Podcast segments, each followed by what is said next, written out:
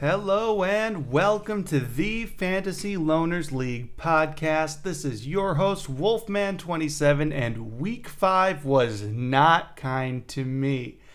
Now, our last undefeated team was finally defeated, and our last winless team won. Against me, of course. That's right, Sibley the Best not only got his first win, but he also scored the most points out of everyone this week. Lucky me that I got to face him and Chase Claypool, who showed me absolutely no mercy, and I ended up with my third straight loss. But I digress. We have a lot to cover today, so we'll just move right on to our weekly challenge winner. This week's challenge was a leg up on the competition.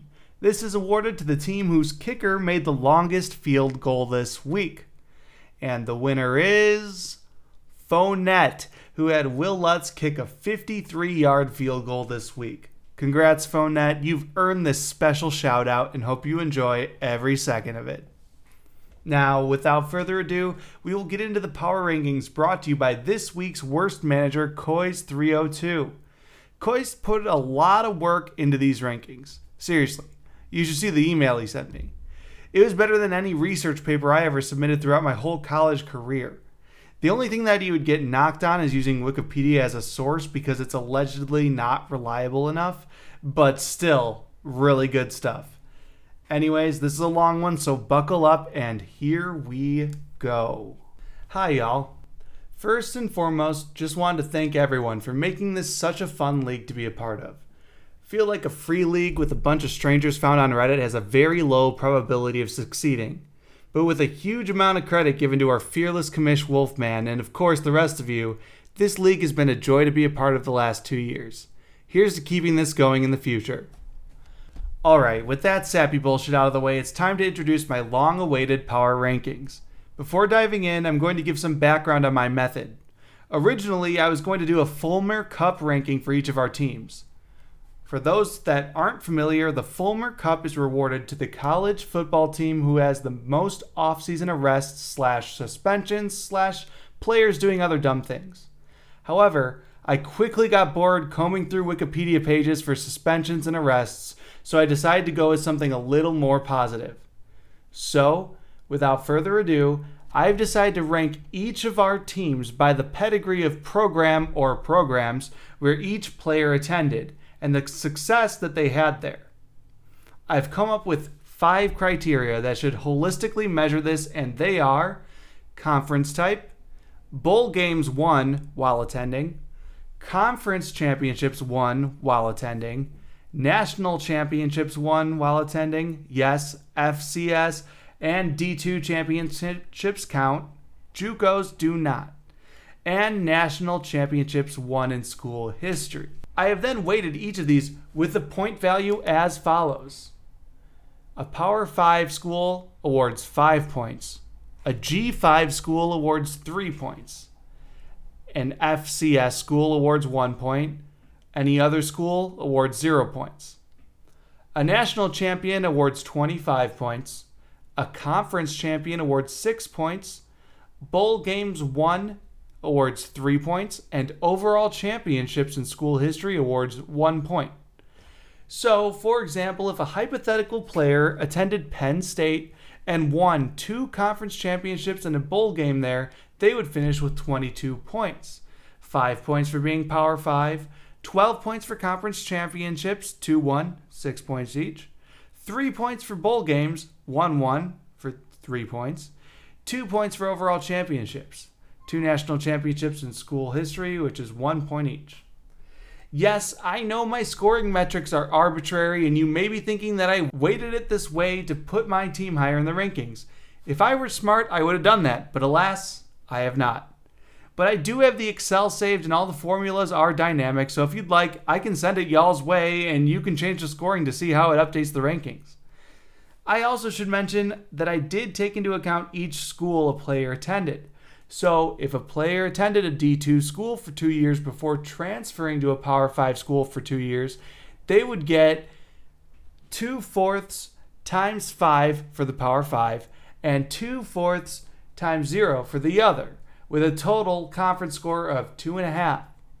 Overall, national championships were weighted in the same way to get the weird decimal numbers. Additionally, redshirt seasons count towards conference and national titles.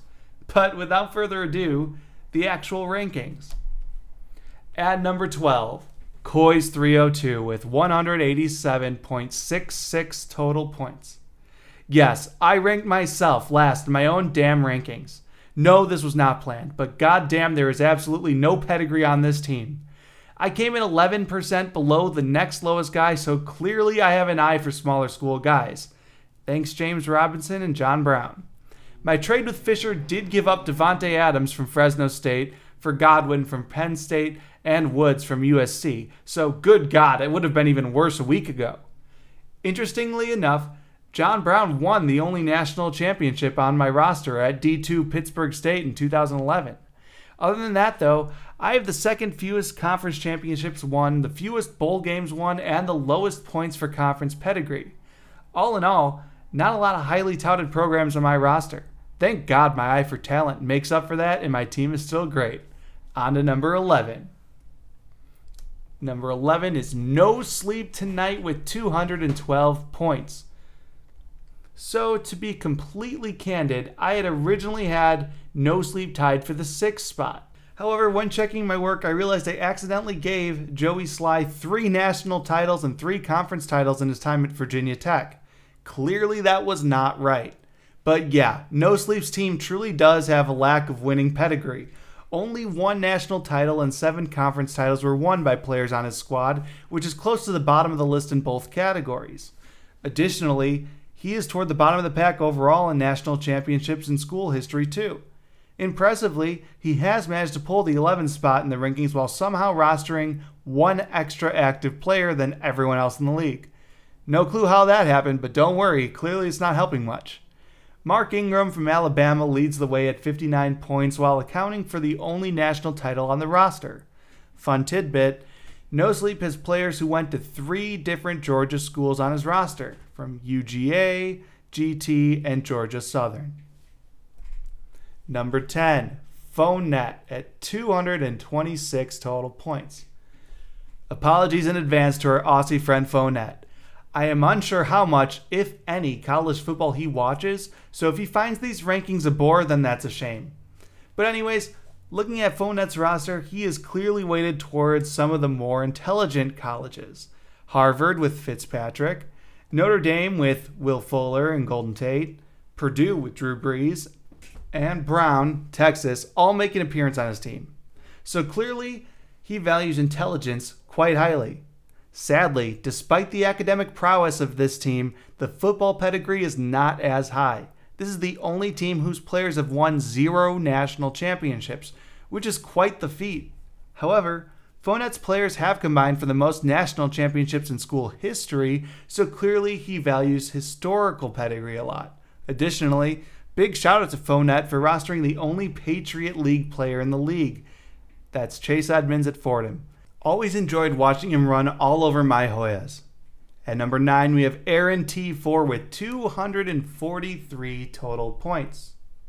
Now, when I look at this roster, I see only one national championship won by one of his players. You might be thinking, it's got to be some S E C player unless an A C C guy sneaks in there. Nope, it's none other than Traquan Smith taking home that national championship for U C F in two thousand seventeen. They were the only undefeated team that year. That claim is deserved. Fight me. Aaron is the second in the pack for most conference championships won with fourteen, so that's a positive for the team, but he's dead last for overall national championships in school history, so that's less of a positive. Also, random fact that I discovered during my research that I don't think anyone knows yet. Did y'all know Jimmy Graham played basketball for Miami? On a serious note though, Aaron T four does roster two tight ends and both went to Miami, so clearly there's a trend here. Number eight. Adam Jeffrey, two hundred fifty-one point two five total points.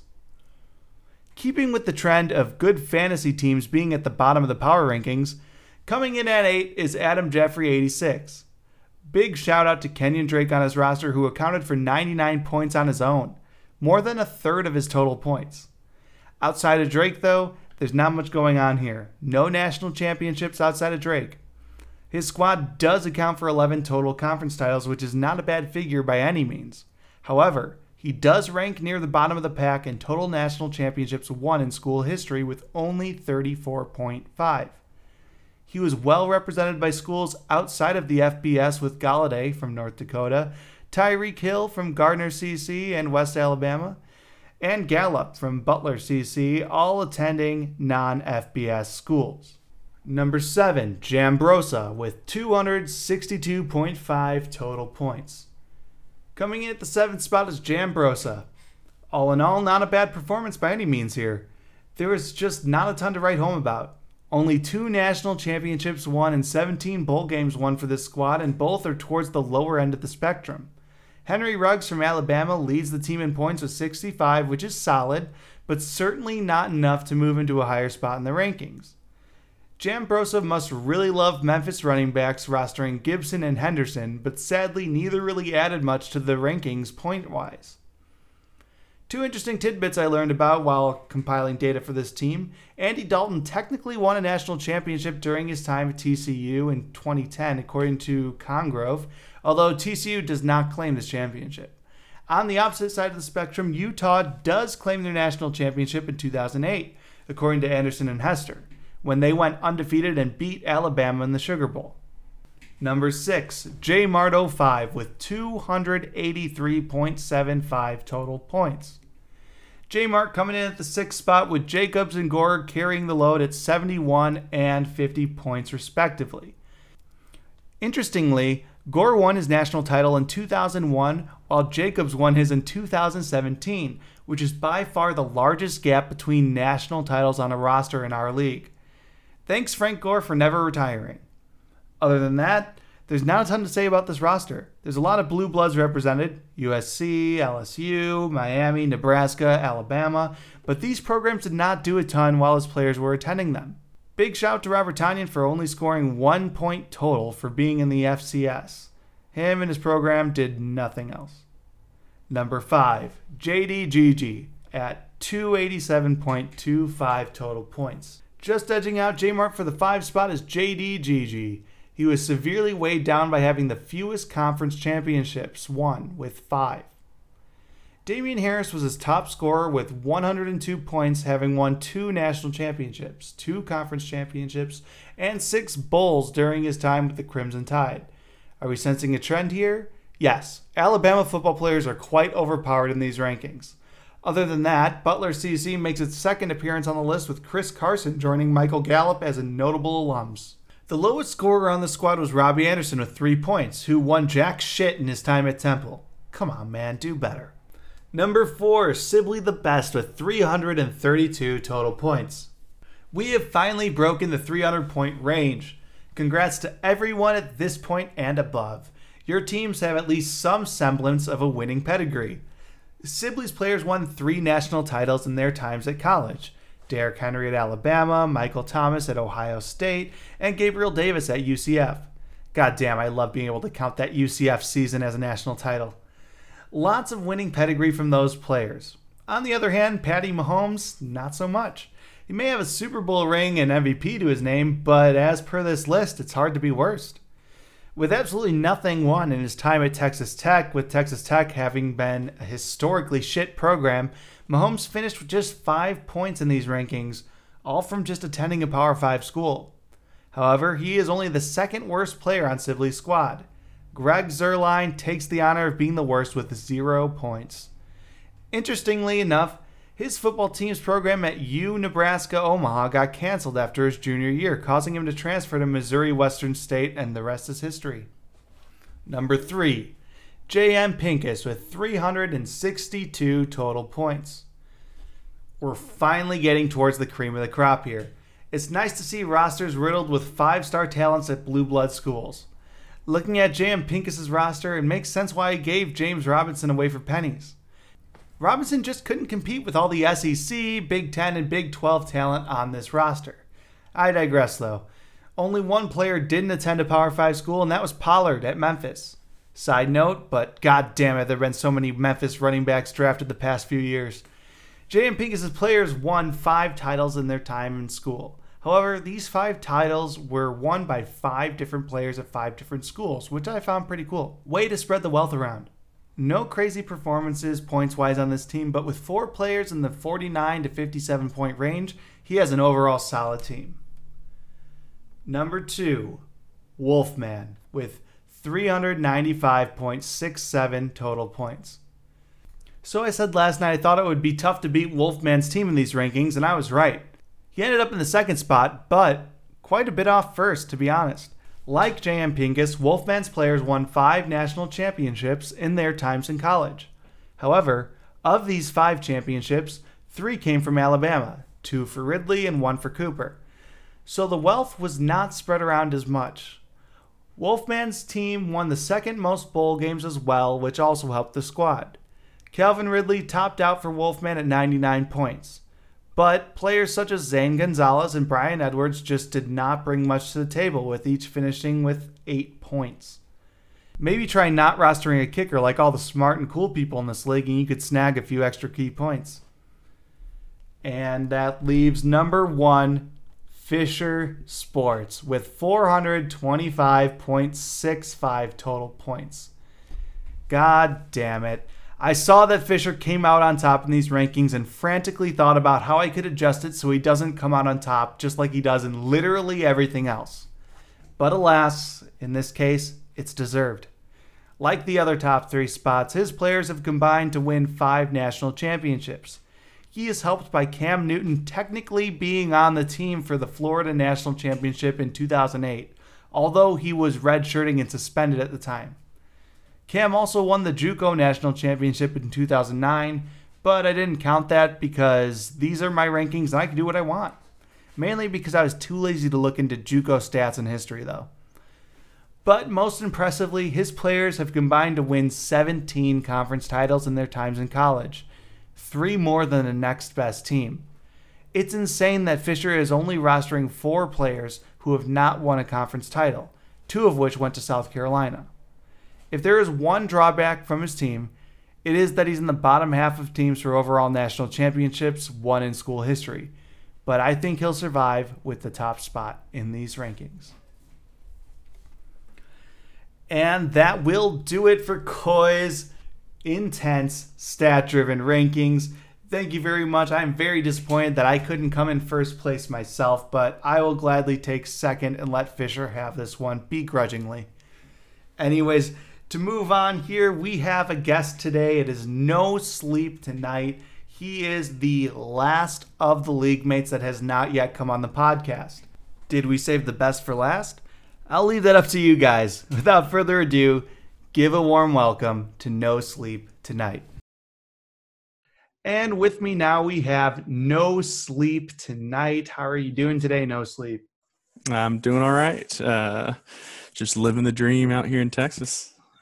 That's right. So you live in Texas. You're a Saints fan, which is somewhat close. Uh, did you grow up in Louisiana? Uh, so we, we moved around a, uh, a little bit, just um, not uh, just to head off any follow-up questions there. Uh, wasn't an Army brat or anything like that. Uh, that, that sometimes gets asked uh, as a follow-up. But um, really just uh, my parents trying to find um, – coworkers that they actually liked and in job satisfaction, I guess. So I was actually born in Houston and then moved to uh, Alabama and didn't pay attention to football, and uh, then lived for a little while in New Orleans. And uh, in middle school, my, my mom took me to the Superdome, and that's where, where I got bit by the bug, I guess. So that'll do it. Yeah. Yeah. When did Drew Brees start playing for the Saints? I can't remember. I do not remember. I want to say it was early two thousands, but I may have butchered the crap out of that. Brees. We'll uh, um, that. Yeah, two thousand one. I almost said two thousand one. I'm ah okay. Well, I'm putting my my fandom to shame here, but I had to Google it. But it is two thousand one. So I take it you got to, you know, kind of no, enjoy the entirety of his highlights of the Saints career, right? So uh, I have, um, and I, I now have to edit myself again. It, so two thousand one, he was drafted by the Chargers. Um, oh, that's when he and then eventually, the yeah, and he was just hanging out as like a backup quarterback for quite a while, and and then uh, eventually got traded and, and won the job at uh, uh with the Saints. So, but uh, yeah, I've I've gotten to enjoy his high, highlights the whole time while I was there in middle school. Um, it was a guy. Uh, named Norman Hand, who I thought was the coolest because he was ginormous. He was just a huge, huge player. Uh, and I mean, I honestly, I, I think he might have passed away because of uh, being so overweight.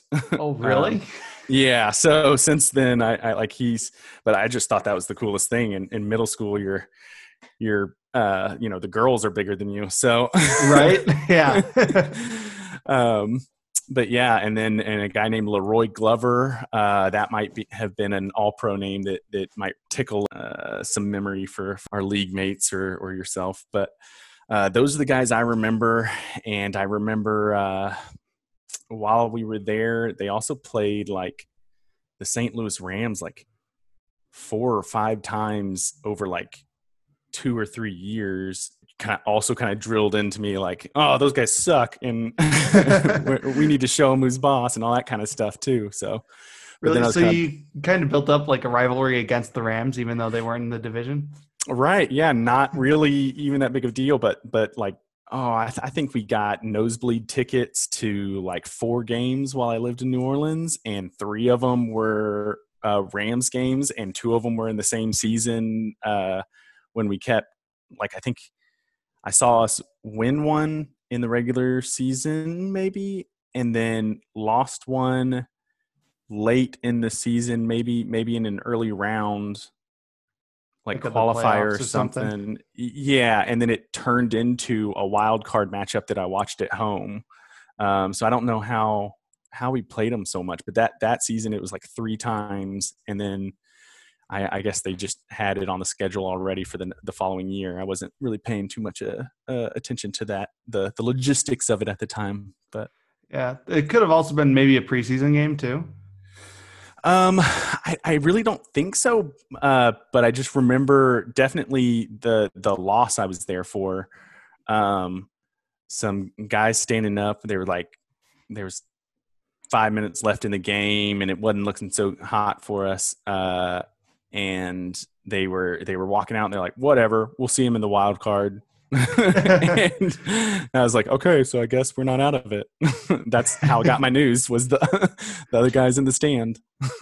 Right, so probably like early on in your N F L career, then, where you're just kind of going with the fun of it and still like starting to build your fandom up. I take it. Oh, for sure, for sure. Um, yeah, I mean, uh, uh, I know with Coy you talked about baseball, but uh, I was, I'm still in that early stage of baseball uh, fandom where it's like, yeah, if we go to a game, I'll I'll wear a shirt, I'll wear a hat, I'll cheer for for for my team, but uh, otherwise I'll probably just check the news afterwards. Uh, I don't I don't really want to watch them on T V too much, but that was sort of uh, the the state I was in there too. Was was wasn't catching every game. Uh, it wasn't something I was like waiting for every Sunday. Um, it was just something I was trying to keep up with as much as like, I guess, any middle schooler keeps up with the news. so, so then how did that progress into where you're now in the second year of the Loners League with the rest of us, where we all, I think you found the league through the Reddit link I shared, where we just got a bunch of fantasy football degenerates who keep blowing up this league chat day in and day out. How did yeah. you get from where you started, where you're very casual, to this point where you're at now? Uh, so... Yeah, I, I started getting a little more interested late in high school. Um, I, I never really played in contact sports. Um, I was a smaller guy until like my sophomore year.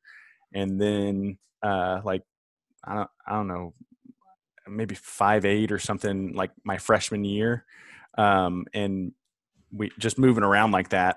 Uh, I had slowly just dropped out of sports and not really paying attention uh or, or not really trying to get on any new teams as we kept moving from state to state. Um So we finally came to Texas, and uh, in high school, I signed up for cross country just because I guess just trying to be a little more active than I was, but didn't go for any, like basketball or, or football or anything. Um, because I, I, I think my dad didn't push me into it because he saw me as a smaller guy that was just going to get pummeled. Right. uh, and then uh, I didn't really push for it because it was pretty clear to me as I moved into that school that like those guys already had their click, and uh, I, it wasn't going to be easy to like break into that. Um, and then uh, I shot up kind of um, my sophomore year um, and kind of wished I'd, I'd done something and, and maybe hadn't, hadn't taken two or three years off, but I guess started picking up on it as, as more of a fan, uh, again, uh, more like I had been when I was in middle school, um, like seventh grade or so, um, sixth, seventh grade, and then watching a little bit more, and then Uh, got to T C U where I went to school, and that was those were the Andy Dalton years. And I know everybody poo-poos him in the N F L, but he was he was the guy uh, at T C U. He was um, a killer, and there was no doubt that he was um, going to the next level and, and greatest thing on campus. So uh, had a lot of fun watching that, and then it evolved into various leagues um, with uh, friend groups that were just trying to stay in touch. Um, so that's kind of where that took off. And then I got more into this fantasy side of things, uh, it, really trying to, I guess, nerd out because I was on the, the bad end of a few trades uh, just as a novice. Um, got taken advantage a couple times. Uh, The one that sticks out in my mind, like I, I really don't remember the players' names. Um, I guess that's how repressed memories work. Yeah, we've all been there. Don't worry about it. We yeah. all have to go through those bad trades to get to where we are now. Absolutely, but but it definitely, I like it was a two for one running back trade. So I definitely wasn't getting the better deal because I was trading away. I, I got like a as soon as it completed, uh, like maybe two minutes later. Um, one of my, my roommates from college was like, what are you doing? You gotta, you gotta check all your trades with me from now on, because that's not okay. You just made him, uh, basically, I think he won the, the championship that year. Uh, yeah. uh, but it, I was definitely on the, uh, the, the bad end of that two for one trade, uh, all R Bs. So clearly there was not like some positional deficit that right right that couldn't totally be measured.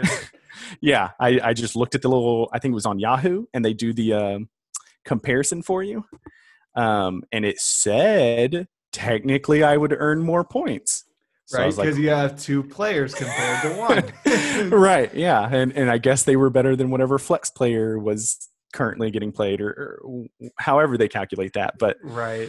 So so I just I was like ah doesn't seem whatever. I'll just go for it. Maybe I'm overthinking it.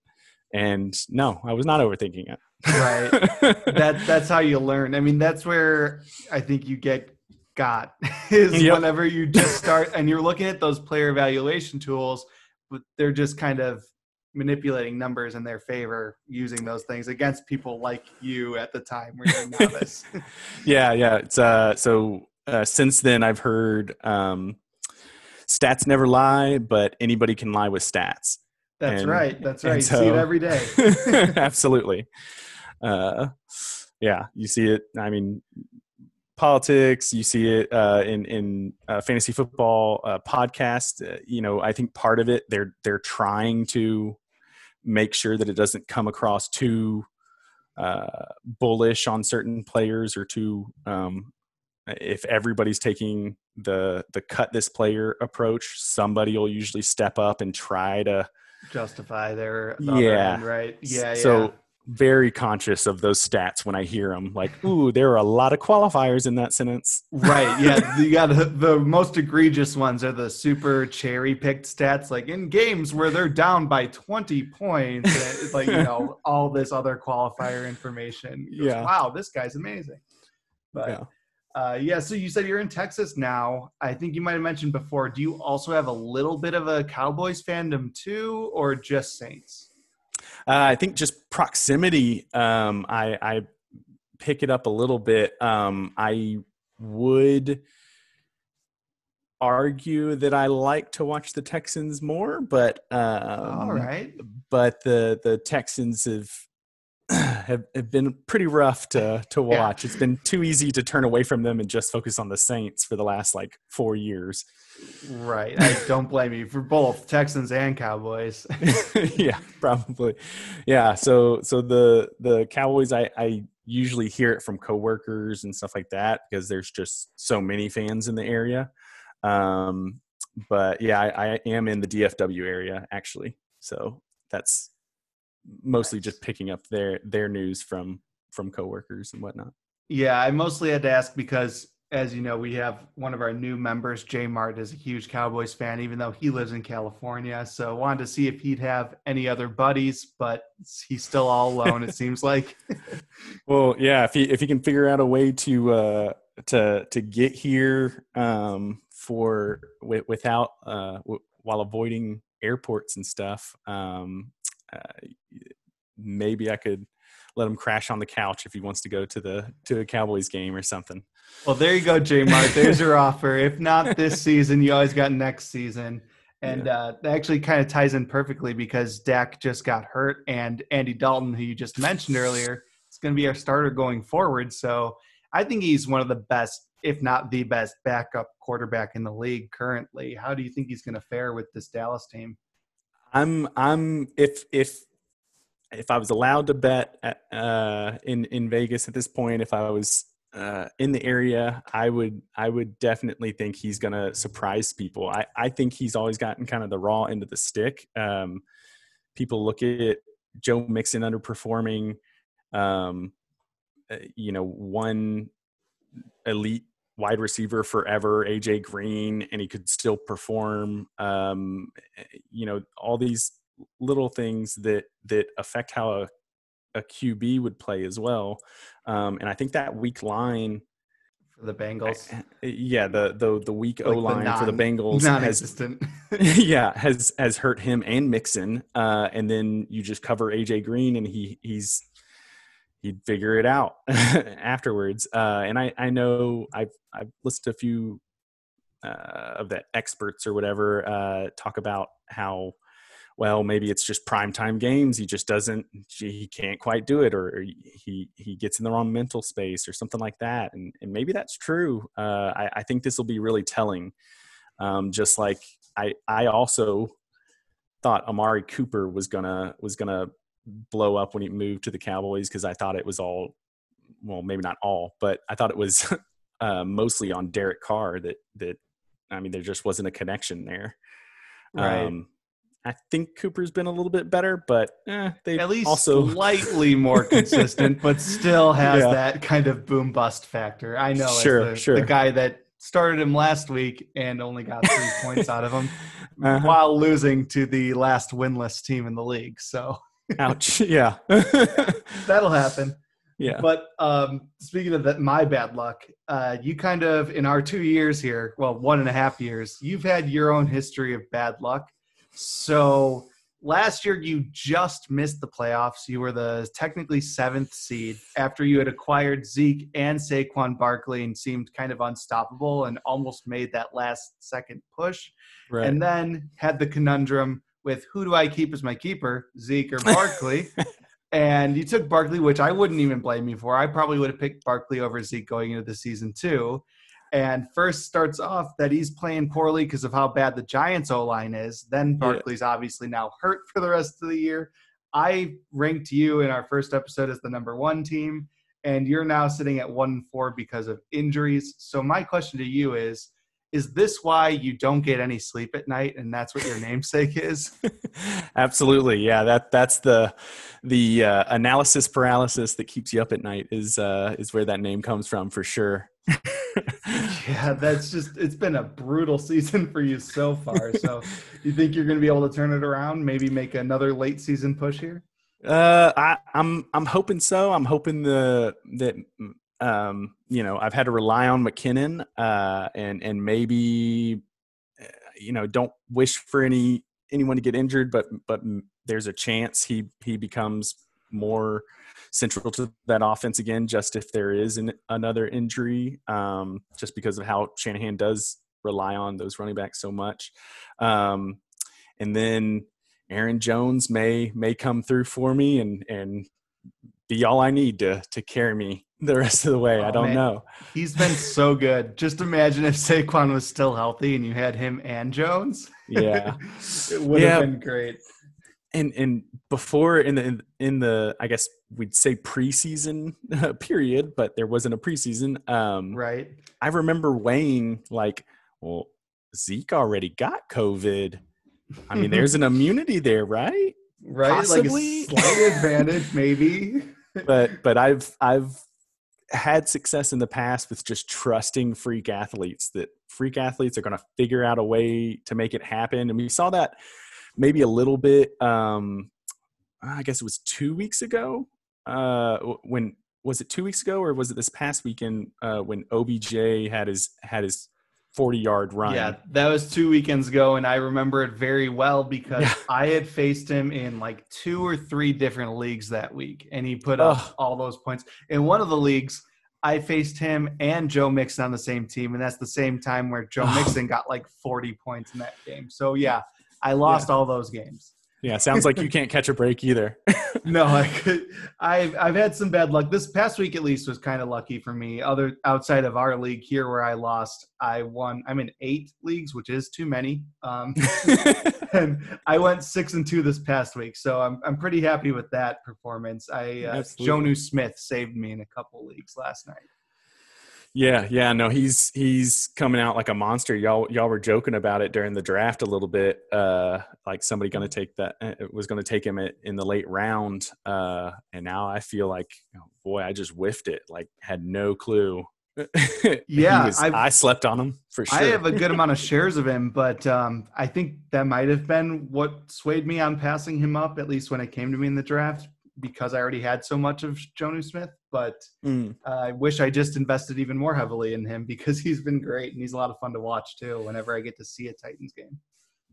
Yeah, absolutely. In in one of my leagues, I'm I'm already like uh, I've been playing with with Tom Brady uh, just because I typically go pretty late round quarterback, just try to pick up what I can um, and and make do. Uh, but Tom Brady seems so hit or miss, and Tannehill's out there and, and yeah. seems consistently to be performing. I, I'm considering picking him up. I, yeah, I wouldn't blame you. Tannehill won me a championship in a redraft league last year, and I now own a Titans jersey for Ryan Tannehill. And oh, it's man. the only non-Packer jersey I own, and I'm very proud to own it. yeah, yeah. Yeah, so I wouldn't blame you for going after him. As far as your team currently is it standing, other outside of the running back injury and maybe being a little low on depth there, mm-hmm. you've actually got some really strong receivers still, uh, even with D J Chark underperforming, um, which I love D J Chark going into the season, so it pains me to see that. But Adam Thielen's been great, and so is Stephon Diggs, surprisingly. He dropped you really late in our draft, and he's been amazing. Yeah, no, I, I, I mean, I couldn't pass him up I, just because, I mean, there's, there's a history of performance there. There's a track record. I, I and at some point, if you're going to say Josh Allen's going to, you, you think he's going to kill it, I, he's got to kill it with somebody else. So I, I took a chance there and, and it definitely worked out. I'm very happy where he fell to me. Um, but yeah, the, I, I would never have thought in a million years that my Thielen's Thielen Diggs combo there would be, uh, you know, carrying me so hard. Right. And ironic now that they're on separate teams instead of the same one. Right. Absolutely. Yeah, well, you, you definitely got the bones here. Um, if Sibley doesn't blow up like he did against me last week, uh, you could be set up for a bounce-back game. But uh, I would say exercise caution, because anytime I think a team is good, like I think your team is good, usually it means the direct opposite. You could just ask Adam Jeffrey from last season. It's a big part of the reason why he came in one of the lower positions in the league. Yeah, you, you're like uh, so. So a lot of us came through Reddit. Uh, one of the other big subs there is um, Wall Street Bets, and that community will will someone will post like, "Oh, you got to get in on this stock. It's a killer. It, look how much it's gone up in the past, you know, thirty days. It's going to keep killing it." And almost without fail, people in the comments will say, Uh, oh, you got to inverse that. You never trade on what people actually tell you to trade on this sub. And right, just do the opposite. and and people po- post so many losses. There's there's certainly an argument for inversing uh, the quote unquote research on there. So yeah, may- maybe maybe I need to start listening to what you say and and then start trying to short some of those players. Uh, tr- make trades whenever you you get a good feeling about them. Right, and that's why I try and give my input as much as possible, because I realize how helpful it is to just do the opposite of what I say, but it only works when it's other people. If I do it to myself, it never works. So That's right, that's right. My gut says this, ignore right. that. Exactly, no, that never works, because then I regret it even more when my gut was correct and yada, yada, yada, so. Yeah. But um, let's take a look here at the waivers for the week. Uh, we're just going to run through them. There weren't that many. Uh, we've really picked the waivers clean. There weren't oh, any yeah. huge injuries, so there wasn't a lot of pickups here. But uh, our top one a, was by – a big part of that is is that uh, we've got those extra I R spots there for, for COVID shenanigans. And, and I got to say, uh, in all my leagues where there was a vote for like uh, – you know, let's give ourselves some more forgiveness. Let's, let's go for more I R spots. Let's uh, do different things like that. Um, I've always said no and lost on all those votes. And I've been the beneficiary in almost all of my leagues for that forgiveness, because certainly uh, I, I'm, I'm counting the bodies that I'm stacking down there. Yeah, well, week. Then I'm glad it worked out for you in that case. Yeah. Yeah, and uh, Phonnet, even in his power rankings, mentioned how you barely spent any money, of course, up until last week where you picked up Dearness Johnson. Uh, how did he even do? I, I didn't pay attention to that. Did he do nothing? He's uh, he might have been uh, – I think it was just because it's so barren, it's sort of a wasteland uh, now in the in the on the waiver wire that I, I guess I don't really regret spending money on him, because there's still potential. Like there's what they showed me in that previous week was that like there's potential that he gets some uh, a steady stream of work. So I just gotta hope and and bet when I can find a bet like that. Yeah, I don't blame you. I put in a pretty high bid on him myself last week, um, even though I am the Hunter owner, Hunter mm. owner, the Kareem, Kareem Hunt, Hunt owner. Right. Um, but yeah, it could still work out. It seems like he still got some usage last week, just didn't put up the big points. So um, hopefully that's the case here for Sibley as well, that he can get some work out of Fulgham. Is that his name? Travis Fulgham for the Philadelphia Eagles had a huge week last week as a wide receiver, because they have no healthy options there, kind of like right. some of our teams. But um, I guess the big concern with Fulgham there is if he can keep it up with Alshon eventually coming back, Rager eventually coming back. But with how cl- pick clean the waivers are, I don't blame the pickup at all. Yeah, no, it, it makes sense. Uh, I mean, it's definitely been an offense that's that's proven they're not going to shy away from throwing it to to any players just because they haven't had play time up to that point. Um, but uh, so so you're always just kind of betting on who it might be. And I, I find myself also in that bet with Greg Ward um, in, in a couple leagues, uh, including this one. Yep. I, I've probably mentioned before, but I do have a soft spot for Greg Ward. I've got a decent amount of shares of him in dynasty leagues where it's a deeper bench, mm-hmm. but he was one of my fill-ins in a redraft league last year when I was dealing with a lot of injuries. So I've just been rooting for the guy, and he does, he's okay. He does solid. He gets targets and stuff. So I like to see the practice squad player originally just make it and be like a consistent starter, even if it is due to injuries. Yeah. I, I do have to say I um, the Jalen Reagor's that where, where I have, where I'd like to place my bet um, just because he is a T C U player. So I, I, I, I tried to get him actually earlier today. That was, I, talked to you a little bit about that in a in a text or something um where where I sent uh Jump In Kiss. Is am I saying that right? Oh yeah, I guess if you're I say J M Pincus because I think it's J M like Pincus. His initials. Okay. But I like Jump Pincus. Just saying it as ah. one word. Got a nice little ring to it.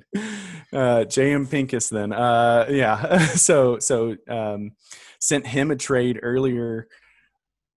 Again, almost almost shot myself in the foot with a bad trade. Uh, but oh, man. I uh, wasn't able to make any moves, any additional moves, I guess, because um, uh, Philip Lindsay is no longer out for COVID. No, no, can't right, can't stay in right. my I R spot. And so he I, could see some playing time too with uh, Melvin Gordon's D U I, depending yes, on if but he I, sets I, it up. Yeah, so so I was like, he's going to be back. They're going to be in a timeshare because I didn't know about the D U I yet. And so I packaged him with somebody else just to try to get – or maybe a couple people to try to clear room on my bench. Um, and I was trying to get Justin Jackson and uh, Jalen Reagor, soft spot for Reagor. And, and for some reason, I thought – I got twisted up in my head and I thought Justin Jackson was going to have, uh, be our full-time guy this week, not last week off the Eckler in- injury. And, um, and uh, didn't even realize he was on bye. So I thought I sent that trade and I, I guess it didn't go through or there was some hijinks. I, I failed to hit submit or something. So I saved myself with my own, uh, stupid moves on the on the app. Yeah, and what happened was, and I haven't been able to keep track with every single instance of the rescheduling of these games with all the postponements, but I know that the Chargers were set up to play against the Jets next week originally, which is an excellent matchup across the board, and now all of a sudden they have a bye week just from mm-hmm. consequential.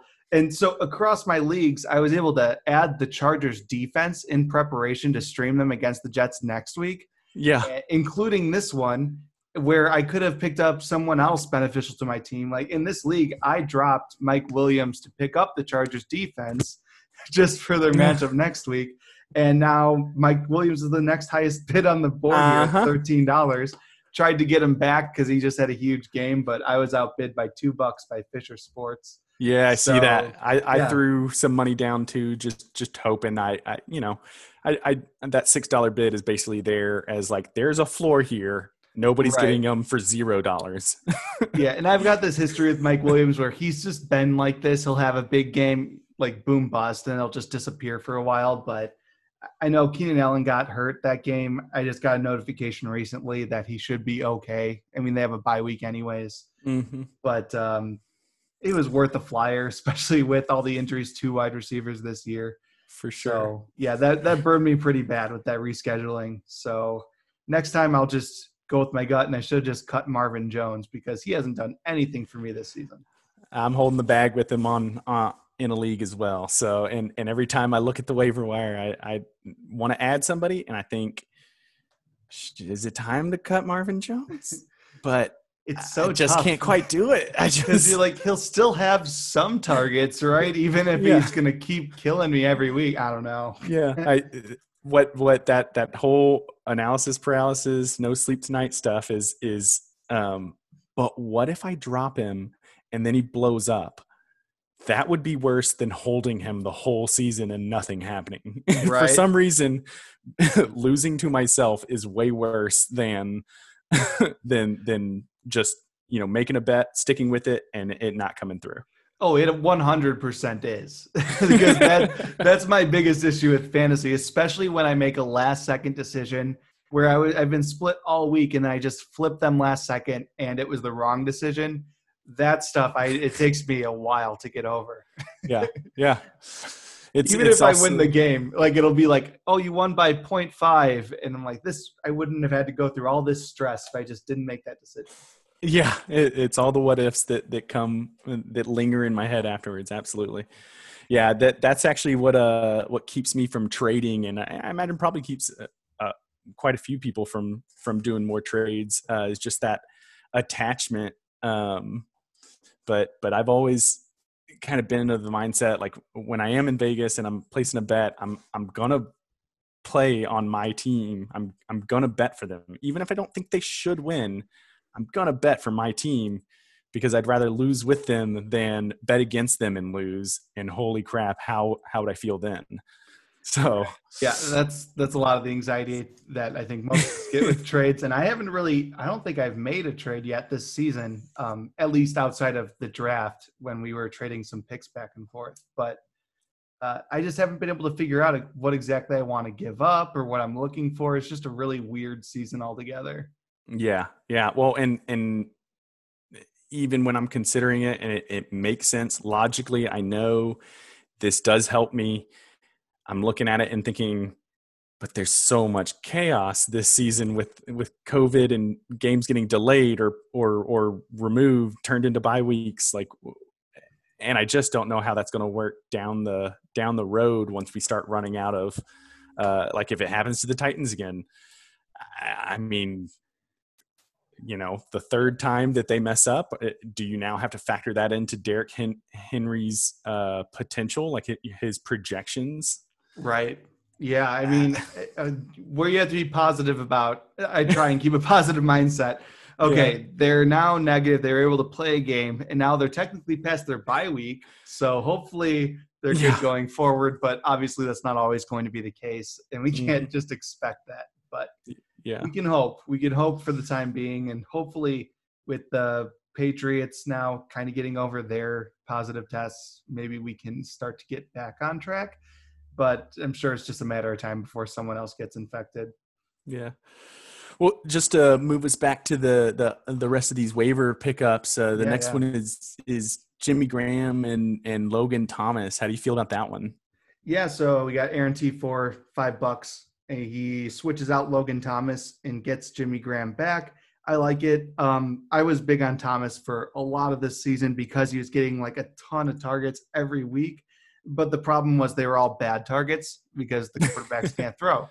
Whereas right. Jimmy Graham, as much as I would trash on him for his time on the Packers, and I still do think he's pretty washed, but he still has his moments. Uh, I watched the Bears-Colts game, I think it was, the other week. Or no, it might have been the Bucs game where he had that nice one-handed grab for a touchdown. So he's been scoring. They've been looking at him in the red zone. As far as tight ends go, they're all pretty much a nightmare. So I like the pickup. Mm. Yeah, it, I mean, again, that's sort of a – he's an older guy. He's been passed around to quite a few teams. But, uh, you know, when you see something like that, when you see the one-handed grab, you've got to give credit where credit's due. There's still some still some juice left, and, and he's uh, he's not done just making plays happen. Right. It's like you're not fast at all. You can't create any separation. But if we get close enough to where you can make a significant catch, maybe you can still catch it. Right. And that, that close enough is just a little bit further away than, than it might be for some other guys. And right. Right. Yeah. Logan Thomas, I, I, I want to root for that guy, especially since uh, I love the new Washington football team name. Uh, right. it's, it's such a good, I, I, I don't know where you stand on it, but I, I wasn't, I'm cool with them changing it from Redskins. I, That right, yeah, leaves too. a little sour taste uh, in my my mouth as well. But but the Washington football team, what a great comeback of a yeah, malicious compliance. That's that's the phrase. Uh, it's great. I think it's perfect. I think it's great marketing too because I think they said it's just a placeholder for now, which is fine. Then come back with a cool name. But I'm okay if they keep it this way or if it's just a placeholder because everyone's going to talk about, everyone is talking about it. I mean, they would be anyways with the name change, but because of how ridiculous it is from just how straightforward, people are definitely going to buy a Washington football jersey or Washington football team merchandise just yeah. to have it like as a joke, if anything. So oh, I, I've definitely considered it, and I'm in Cowboys country, and I would get right. like spit on or something walking down the street or something. I can but only imagine. It's just cool. It's just such a, a funny name. What a what a good route to go. Yeah, I'm all for it. I think it was a great decision. But um, yeah, just looking here, then we're going into like the really low bids. We got Frank Gore getting added for two bucks by J-Mart. He's really the only guy now that they released Bell, uh, which is pretty crazy. Do you, do you have any thoughts of where Bell might end up? Man, I've, I've heard quite a few people talking. I mean, uh, so the E S P N guys were talking about it and running through a few situations. Um, I really, I don't want him to wind up on uh, the Bears. Like, I think he could, um, I think there are better places for him uh, as far as like, well, I have him in a few leagues. So I'm selfishly thinking like, oh, right.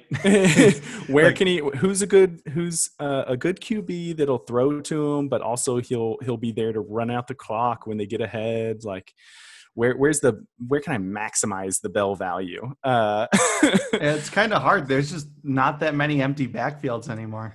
Yeah, so so the Bears make – and they made some good arguments for, for the Bears um, uh, in, in in that Montgomery hasn't really um, uh, been looking uh, like the prospect they thought he was going to be. And uh, and but for me, my, my first immediate thought was like, how is Bill Belichick going to win this? Because right. somehow – everyone's it, first go-to is like the Patriots will get him. It just always turns into uh, like, wait, were they – is that collusion? Hold on. how did how did the Pats come ahead again? Yeah, how did they get him for a league minimum? Isn't he still on the contract? yeah, yeah, yeah. Just that, wild. I wouldn't be surprised. Um, I will still stick with my prediction of just another guy to add to the Bucks.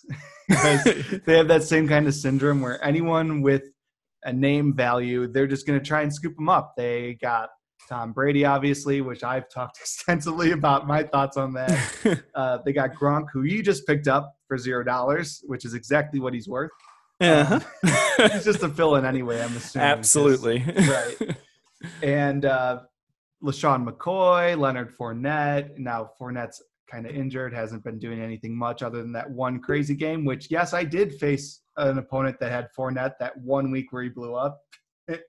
And um, I could see them making, like, adding him. Apparently, a lot of people still think they're going to win just because they have Tom Brady. And honestly, the N F C is kind of garbage right now, so I wouldn't be surprised if they make playoffs, along with the Bears, for that, for the record.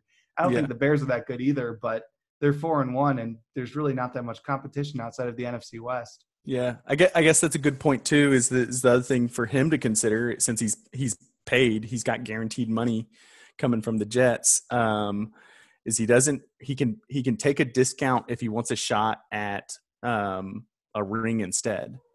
So he could he could definitely start looking at it from he could he could shop himself around like that.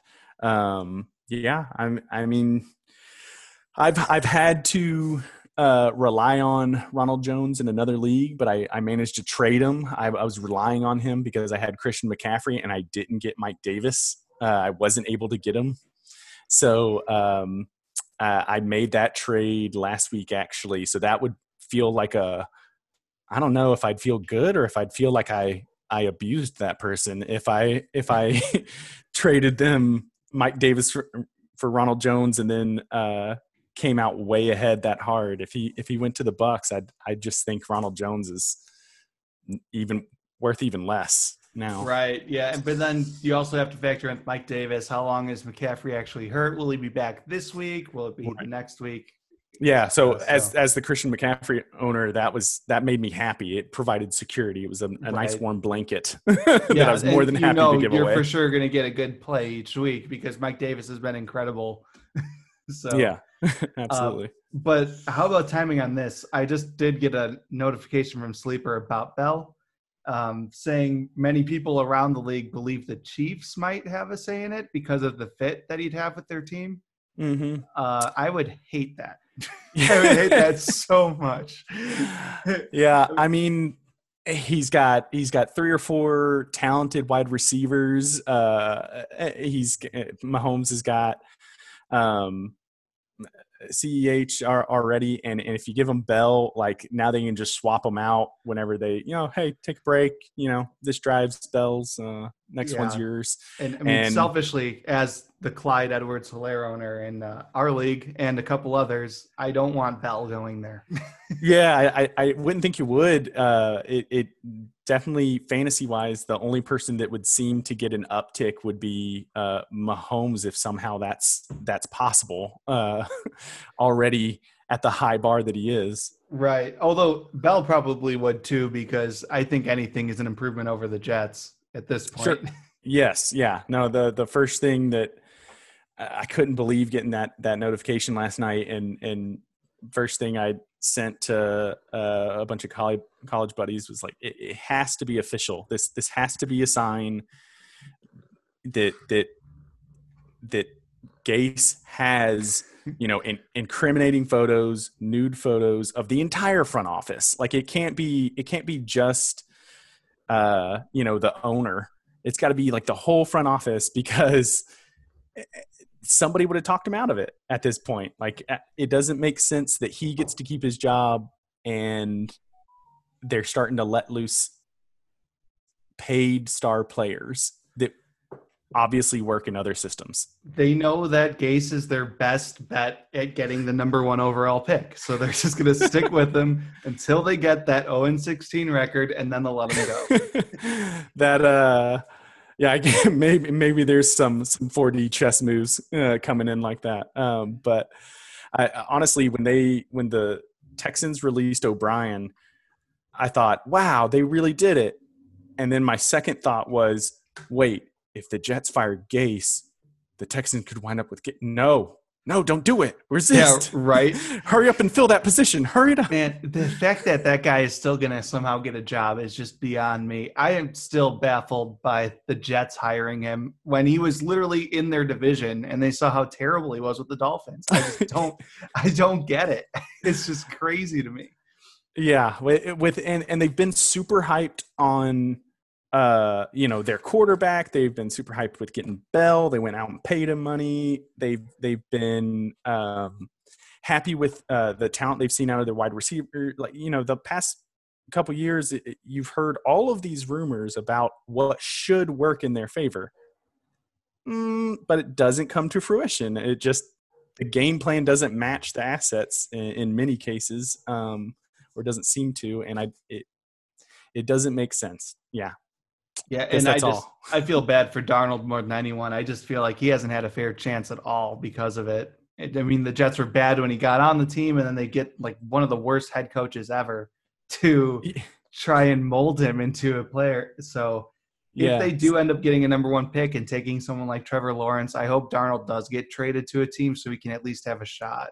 Yeah, they they might need to uh, – he, he might need to start looking at it um, – like Aaron Rodgers, where you look, you've got to start leveraging your power as the quarterback to, to raise a stink and, and bring the focus where it should be. The blame should be going on this coach. Right. Although I will say Aaron Rodgers at the time already had a lot of playoff appearances True. and a Super Bowl ring under his belt. So I don't know how much, uh, Fair, fair. Yeah. the the credentials aren't a aren't a perfect comp for sure. Right. We're like, oh, we don't really want to lose Aaron, at least not yet, but we'll still go and draft Jordan Love. So there's yeah. that. Well, but they they had Rodgers sitting behind uh Favre for a few years, didn't they? Like yeah. wasn't it two or three years that he just didn't see any playing time? It was a while. Finally... It was a while, yeah. He would only come in like maybe one or two games where Favre got hurt, but it would only be that game because Favre was never out for like an extended period of time. He would right. like miss the end of a game and come back the next game. Yeah, so that that that's what I mean, I've heard it talked up time and time again, is that that that organization's so good at developing players, and they order uh, or they they draft a, a um, Jordan Love, and yeah, it was suddenly like you you think they're throwing away Rodgers? Uh, hold on, guys. Like, yeah, I I hope not. He's always talked about how he wants to play late. I mean, obviously that can change in any given year, but mm-hmm. um, he's always said he wants to stay with the Packers. That's like the big difference for me is at the time the Packers drafted Rodgers, Favre was just going back and forth on, oh, maybe I'll retire this year, maybe I won't. Rodgers hasn't done anything like that, so I don't think it's similar. Rodgers yeah. fell. Like, the only way it would be similar is if it was like Tua that fell all the way into the twenties, because that's yeah. like how Rodgers was being rated in that draft. He was, Jordan Love was like, obviously, what was he, the fourth one drafted? That's about the range he was being ranked to, right? Uh, behind Herbert, Tua, and um, Burrow. So, yeah. I, th- I thought it was a, a decent opportunity to make sure they don't, you know, insurance there, like the uh, Cowboys did with um, Prescott and, and Dalton. Um, yeah. Uh, well, before that, um, oh my gosh, Tony oh, Romo. Romo, Romo. right, right. uh, yeah, Romo. I mean, it, it wound up paying off before they thought it would have to, but uh, so they got lucky in a lot of a lot of regards there too. But but you still want to feel a little safe that somebody's there for a franchise you've invested in, uh, you know, that's the size of the Cowboys, the size of the Packers.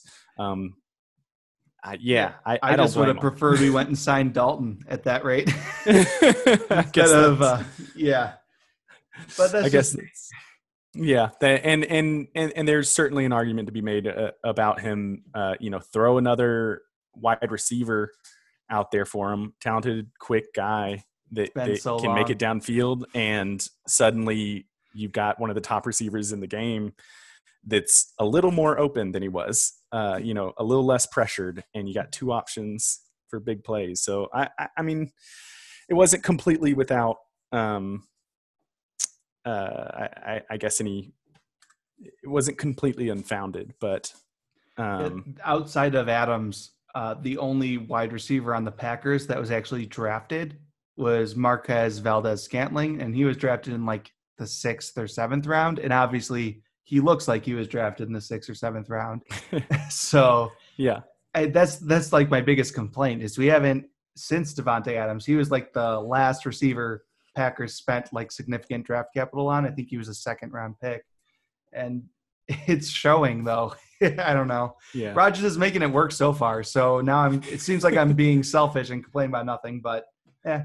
I still think think of how good he could be, you know? Yeah, absolutely. So so that's the when when I go visit family in Indiana, there's there's a one of the uh, family members up there. Um, he's a diehard Packers fan. He's been watching it, and if it drifts to football, it'll somehow drift to the Packers, and it'll somehow drift to him getting upset and yeah. loudly arguing that Aaron Rodgers is a is an athlete and they've squandered his potential, and, and so is it that extreme for you? Do do you feel like he was he was a um, not just a great quarterback, but like a real athlete that that could have done so much more? I yeah, I do, um, and I know there's some Homer bias in me too, but just from watching him play. The guy's incredible. I, I hadn't seen anyone like just watching from game to game outside of like Russell Wilson and Mahomes now and sometimes Lamar Jackson. But uh, and obviously I know Brady and Manning and stuff. But um, sure. once I first started really, really getting into football, they were starting to get older anyways. They still would have their good games and everything. Like I saw the undefeated Pats season and Brady was great there and everything like that. But Rodgers just – would make these throws like off his back foot as he's getting hit, things crazy like that. It would be perfect in like the tiniest window. I just hadn't seen accuracy like that from anyone. He could do it deep too, like chucking it down the field with that type of accuracy. It was just insane to me. And the guy just wouldn't throw interceptions, like because he would just throw the ball where only his receivers could get it. And I know in recent seasons when he has gotten really picky, he's just done a lot of throwaways and taken a bunch of sacks because of it, and that's usually the argument against him. Mm-hmm. But, uh, and which I'm glad to see he's not doing that as much this season. But I don't know. I think the guy's just crazy good. But my vote for M V P still is going to be Russell Wilson so far this season because I just can't believe how many times I watched that guy, and he somehow is going to get sacked and he spins around, runs all the way outside the pocket, and throws a like fifty-yard touchdown. I'm, I mean, he was he was so underrated for so long. Russell Wilson was, and and and now it's like, I mean, he literally had to double. I mean, you're you're basically expecting thirty plus points from him every game, and and now he's starting to get some recognition from the the fantasy community. Um, but yeah, yeah just, I mean, because we could wild. see it, but it was he was like a boom bust quarterback because they wouldn't let him throw it consistently like they are this season, but. I mean, I would see it when I'd watch a Packers Seahawks game firsthand. He'd always pull off some crazy crap like that, especially against our defense, because that's where Rodgers has really gotten screwed. Like, that's one of my favorite stats to pull. Um, like, Brady has had, I think it's eight top five defenses in his career, mm-hmm. and which is longer than Rodgers. But Rodgers has had one top five defense in his career, and that's right. the year they won the Super Bowl. Like, imagine that. Yeah. Um, you kind of need a defense to get there. We've had sure. so many losses specifically to the 49ers with Rodgers in the playoffs because we can't stop the run. And then they'd waste every single draft drafting defensive players that just wouldn't pan out. They wouldn't – they kept Dom Capers as defensive coordinator for way too long. And mm. I don't know. It's just – it just sucks to see it. It's yeah. a lot like how Peyton Manning was on the Colts because Peyton Manning was incredible. And he was the, literally the whole years. team. But yeah. yeah, you saw it when he went down, and they had Curtis Painter in there. They were terrible. Absolutely, yeah. No, he he was yeah, he was definitely um, cross sports analogy, but but he was LeBron carrying the Cavs to a playoff they didn't deserve to be in. Exactly. Every yeah. year, Pey- Peyton Manning was was something else, and they put him on uh, that Denver team, and. Got him Von Miller and, and a few other assets at corner. And uh, yeah, he, and he, that's my whole beef with Tom Brady is not that he, he is a Hall of Fame quarterback and he's incredibly good for sure. and talented. Like that's without saying, but statistically speaking, I don't see him as being the best quarterback of all time. He has the most Super Bowl wins, but I think a lot of that is because of the team he had around him, even though some years he had some bad offenses. I will give him that. And he made that work, but the fact that Belichick is just such a great coach and has maintained such a solid defense every year is so huge. Yeah. I have to imagine like that, that was, uh, you know, people give him credit for, for um, taking the bonuses and, and that just seemed to be the, the, the That's big too. Is environment the, um, that, that he was a low price, but would take the, and take it on the back end and, and try to get me some assets around me um, and see what we can do. And I think, you know, yeah, he did that. He agreed with it. But also the Patriots are an organization that probably also looked him in the eye and said, we haven't paid anyone for decades. Like, right. What big paycheck do you think is coming your way? We have time and time and again, they've sold off, uh, you know, pieces of their uh, offensive line or defensive line. And, and you've seen that person not live up to expectations on other teams. Uh, Wilfork is, is the one that comes to mind for me with the, the tech, Texans. Um, yeah. The Patriots are really good at knowing when a player's not worth it. And there's a lot of teams that just haven't caught on to that, but the Patriots know when a guy's not worth the paycheck and they let him go. And you typically don't want a Patriots player after they've been on the Patriots. Yeah. Yeah. uh, yeah, for sure. Yeah, so but Brady, I will say that is a testament to how good he is too, is the fact that like how dedicated he was to winning, that he was okay with the paid cut just in mm-hmm. a team friendly deal. That is a big part of why they were able to win those Super Bowls too, because you can't say a Peyton Manning would be willing to do that or a Drew Brees or things like that. Obviously Aaron Rodgers wants to get paid, things like that. So sure. Yeah. I'll give that to him at least. But um all right, we're we are going a little late on time here. But before we go, I wanted to say, so you are the last member of the league to make it on the podcast. Yeah. Was that on purpose? I guess I'm part to blame for that too. But did you want to be saved the best for last? How does it feel being the very last person to make your appearance? No, no, there's some nerves about it. Uh, recording myself and and um, so I've always kind of been someone who. who talks too much if you give them the mic, uh, and, and have, have, I've put my foot in my mouth, uh, enough times that didn't, didn't need any, wasn't going to go seeking out any of those opportunities, uh, again. So Um, yeah, this wasn't too bad, gotta say. Uh, I, I guess I uh, didn't embarrass myself too badly, but yeah, I mean, when when you the chat's blowing up and I'm seeing some of the stuff you guys are pointing out, um, I'm def I've definitely missed some of those news uh, bits of news. So I, I feel about it. sometimes like I'm behind the curve, and and you know, if I speak up, then you're just now you're aware of it too. Like, oh.